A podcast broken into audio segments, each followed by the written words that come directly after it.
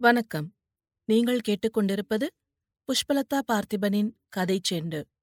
ஆசிரியர் ராஜம் கிருஷ்ணன் எழுதிய குறிஞ்சித் தேன் பாகம் இரண்டு.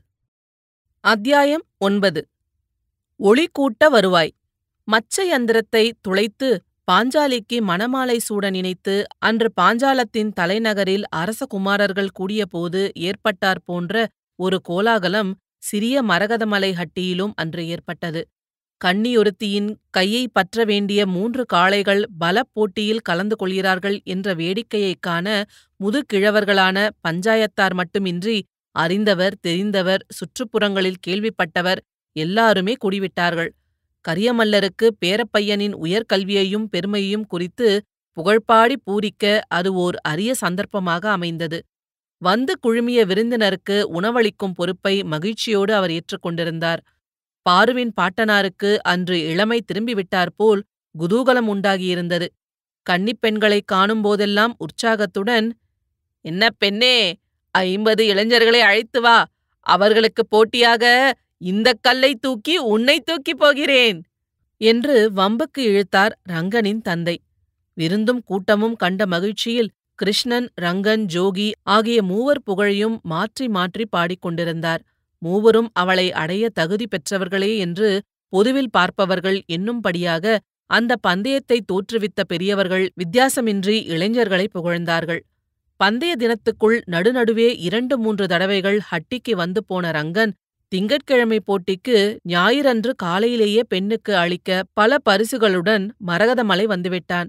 தன் வலிமையில் அவனுக்கு நம்பிக்கை இருந்தது. கடந்த சில நாட்களாக அவன் சத்துள்ள உணவென்று முட்டையும் மீனும் இறைச்சியும் உண்டு பாரம் தூக்கி பழகுவதையே பொழுதாக கழித்திருந்தான். அவன் மனசுக்குள் கிருஷ்ணன் வெறும் சாமையும் அரிசியும் தின்பவன். மரக்கறி உணவால் உடலில் வலு ஏற முடியாது என்பது நம்பிக்கை. ஜோகியை அவன் தங்களுக்கு ஈடாக நினைத்திருந்தால்தானே ஒருவேளை உணவில் உலர்ந்துவிட்ட ஒல்லிப்பயல் எனவே வெற்றியைப் பற்றி ரங்கன் சந்தேகமே கொள்ளவில்லை. கிளாஸ்கோ மல்வேட்டியும் சட்டையும் குல்லாயும் தரித்து உற்சாகமாக இருந்த அவன் கல்லை தூக்கும் முன் ஆவேசம் பெற விலை உயர்ந்த மதுவும் அருந்த சித்தமாக வைத்திருந்தான். அவன் எத்தனைக்கெத்தனை நம்பிக்கையுடன் இருந்தானோ அத்தனைக்கு கிருஷ்ணன் குழம்பினான். பார்வின் காதல் ஒருபுறம் ஜோகியை ஜோகியைப் பற்றி அவன் கூறியதையும் வேர் தந்ததையும் எண்ணிப் பார்த்ததில் ஏற்பட்ட குழப்பம் ஒருபுறம். உண்மையில் ஜோகி பெருந்தன்மையுடன் நடப்பவன்தானா? அல்லது சூழ்ச்சியாக இருக்குமோ? மந்திர தந்திரங்களில் ரங்கனே ஈடுபடுவான் என்று அவன் நினைத்ததற்கு மாறாக ஜோகி அல்லவோ ஈடுபட்டுவிட்டான் மந்திரம் பலிக்கிறதோ இல்லையோ? அது முக்கியமல்ல.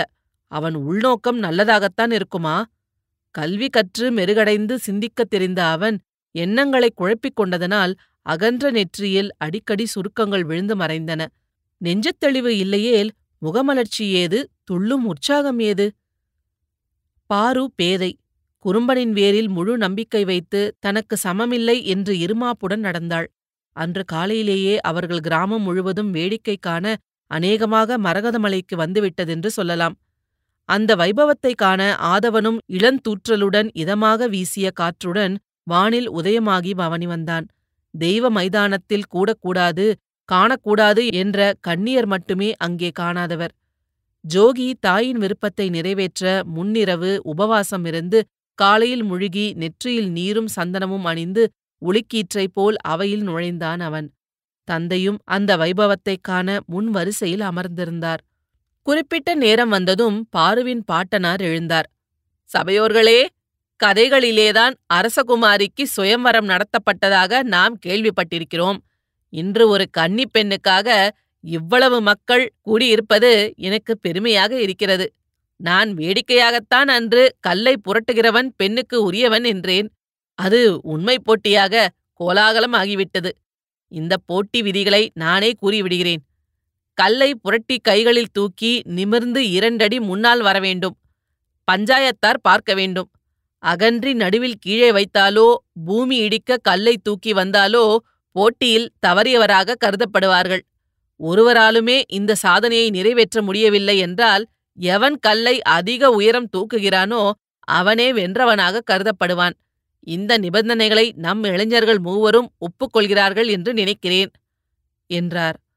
சபையில் ஆரவாரம் எழுந்து ஆமோதிக்கப் பெற்று அடங்கியதும் அவர் முதல் முதலில் ஜோகியை அழைத்தார். எல்லோருடைய விழிகளும் நோயால் நலிந்து உட்கார்ந்திருந்த தந்தைக்கருகில் நின்ற ஜோகியின் மீது பறிந்தன ஜோகி முன்வந்து தலைப்பாகையை எடுத்து வைத்துவிட்டு இறைவனையும் சபையினரையும் பஞ்சாயத்தாரையும் வணங்கினான். மனசில் உள்ள எண்ணத்தை போலியான வேகத்தாலும் விரைப்பாலும் மறைத்துக் கொண்டான். உண்மையிலேயே கண்ணியை கைப்பிடிக்க ஆவலுடையவனைப் போல் மைதான மூலையில் பள்ளத்தில் பதிந்தாற்போல் இருந்த கல்லை நோக்கி நடந்தான். தெய்வ மைதானத்துப் பக்கம் செல்லக்கூடாத கன்னிப் பெண்களுக்கெல்லாம் ஒரே பரபரப்பு உற்சாகம். சற்று எட்ட நின்றவர் எம்பி பார்ப்பவர் ஓடி வந்து அவ்வப்போது மாமன் வீட்டு புறமனையில் அமர்ந்திருந்த பாருவை கேலி செய்துவிட்டு ஏதேனும் செய்தி கூறி செல்பவர் என்று கலகலப்பையும் சிரிப்பையும் கூட்டிய வண்ணம் இருந்தனர். தனியே பரபரப்பை காட்டாதவளாக பெண்களின் கேலிகளுக்கும் பரிகாசங்களுக்கும் முகம் சிவப்பவளாக காதலனின் வெற்றியையே நெஞ்சில் கொண்டு அவள் நின்றாள். படபடவென்ற கைத்தட்டல் ஆரவாரம் சிரிப்பு மைதானத்தின் பக்கத்திலிருந்துதான் வந்ததென்று அறிந்த பாருவின் நெஞ்சு படபடத்தது. யாரோ? யாரோ? என்ற பீதி துடிக்க கவலைப்படர வாயிலில் எட்டி பார்த்தபோது ஒருத்தி கேலிக் குரலுடன் அவளிடம் வந்தாள். முதலில் ஜோகி அண்ணன்தான் போனார். அவர் எடுத்துவிட்டார் என்று சிரித்தாள். ஆ? குரல் வெளிவரவில்லை. முகம் கருத்தது. விழிகள் நிலைத்தன. அதற்குள் இன்னொருத்தி புது செய்தியுடன் பாய்ந்து வந்தாள். ம்? ஜோதி அண்ணன் எடுக்கவில்லை. கிருஷ்ணன் அண்ணன்தான் போகிறார். என்று அவள் காதில் போட்டுவிட்டு பின்னும் வேகமாகப் போனாள். அப்பா ஒரு மலை இறங்கிவிட்டது. ஜோகி அண்ணன் எடுக்க மாட்டார். கோயிலில் பணி செய்தவர் பொய் கூறுவாரா? கழுத்தில் அணிந்திருந்த மணிசரத்தில் கயிறு கட்டி அதில் வேரை இணைத்து நெஞ்சுக்கு மேலோடு உடுத்திருந்த முண்டில் செருகியிருந்த அவள் அதை நினைத்து தெய்வத்தை வேண்டிக் கொண்டாள். அவளாக அவன் நடந்து செல்வதையும் எப்போதோ சிறுமியாக அவள் பார்த்திருந்த உருண்டைக்கல்லை மெல்ல புரட்டுவதையும் கற்பனை செய்து கொண்டாள். ஏற்கனவே பெண்மை தோய்ந்த மென்மையான தோற்றமுடைய அவனுக்கு முகம் சிவக்கிறது நெற்றி நரம்பு புடைக்கிறது. கல் அவன் கைகளுக்கு வந்துவிட்டதா என்ன? படபடவென்ற கைத்தட்டல்களும் கூச்சலுமாக ஆரவாரம் இல்லை. உண்மையில் கைத்தட்டலில்லாத ஆரவாரந்தான் எழுந்தது. வாயில் முற்றத்தில் ஒருத்தி கூட அவளுக்கு செய்தி கூற நிற்க மாட்டாளா? அவள் பொறுமையை இழுத்து பிடித்துக்கொண்டு வெட்கம் விட்டு வாயிலில் எட்டிப் பார்த்தாள்.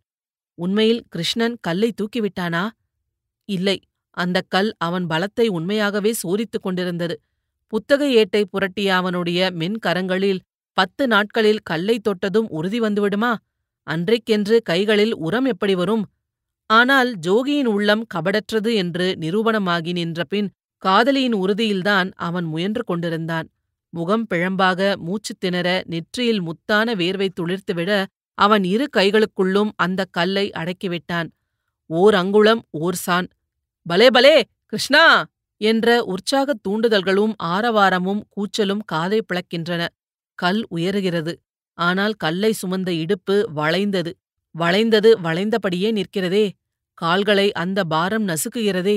மூச்சை இரு கொடுங்கைகள் பிணிக்கின்றனவே. இதென்ன? காதலா? போட்டியா?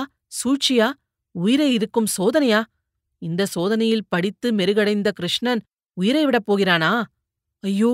பேதமை இவ்வுலகில் ஒரு கன்னியின் காதல் அத்தனை உயர்வானதா? இல்லை. ம் அடைந்தே தீருவேன். வளைந்த இடுப்பு கல்லுடன் நிமிரவில்லை. கை நிமிர்ந்து நழுவ விட்டது கல்லை. ஐயோ!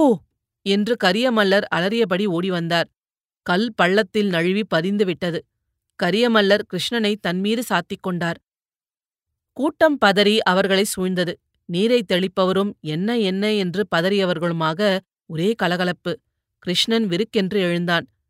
எல்லாரும் போங்கள் ஒன்றுமில்லை தாத்தா என்று ரோசமும் அவமானமும் அழுத்தும் முகத்தினனாக அப்பால் சென்றபோது ரங்கன் கடகடவென்று சிரித்த குரல் கேட்டது. பெண் பிள்ளை போல் விழுந்துவிட்டான் கையாலாகாதவன் என்று இகழ்ச்சிக்குறி தோன்ற அவன் பார்த்த பார்வை ஜோகிக்கே வெறுப்பை ஊட்டியது. ஆரவாரத்தை அடக்கிவிட்டு பாருவின் பாட்டனார் ரங்கனை கடைசியாக அழைத்தார்.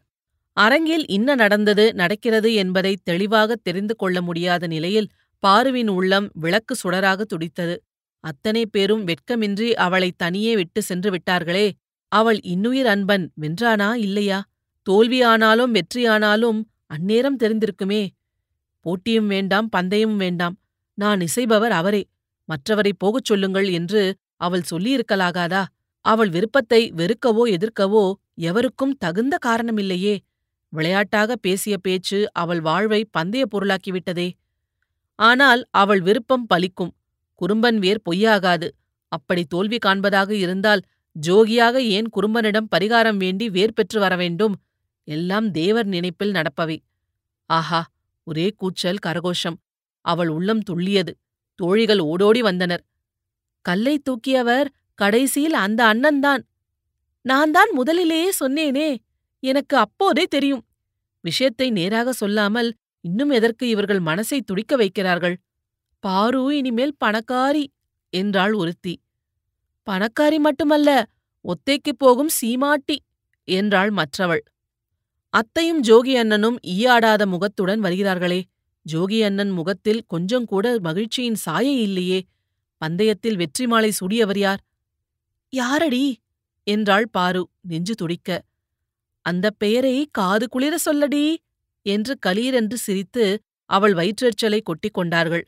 இந்த அமளியில் நீலமும் மஞ்சளுமாக இணைக்கப் பெற்ற மாலை அணிந்து கண்களில் வெற்றி சிரிப்பு கெக்களி கொட்ட ரங்கன் அவர்கள் இருந்த வீட்டை நோக்கி ரங்கம்மை தந்தை முதலியோர் சூழ வந்தான்.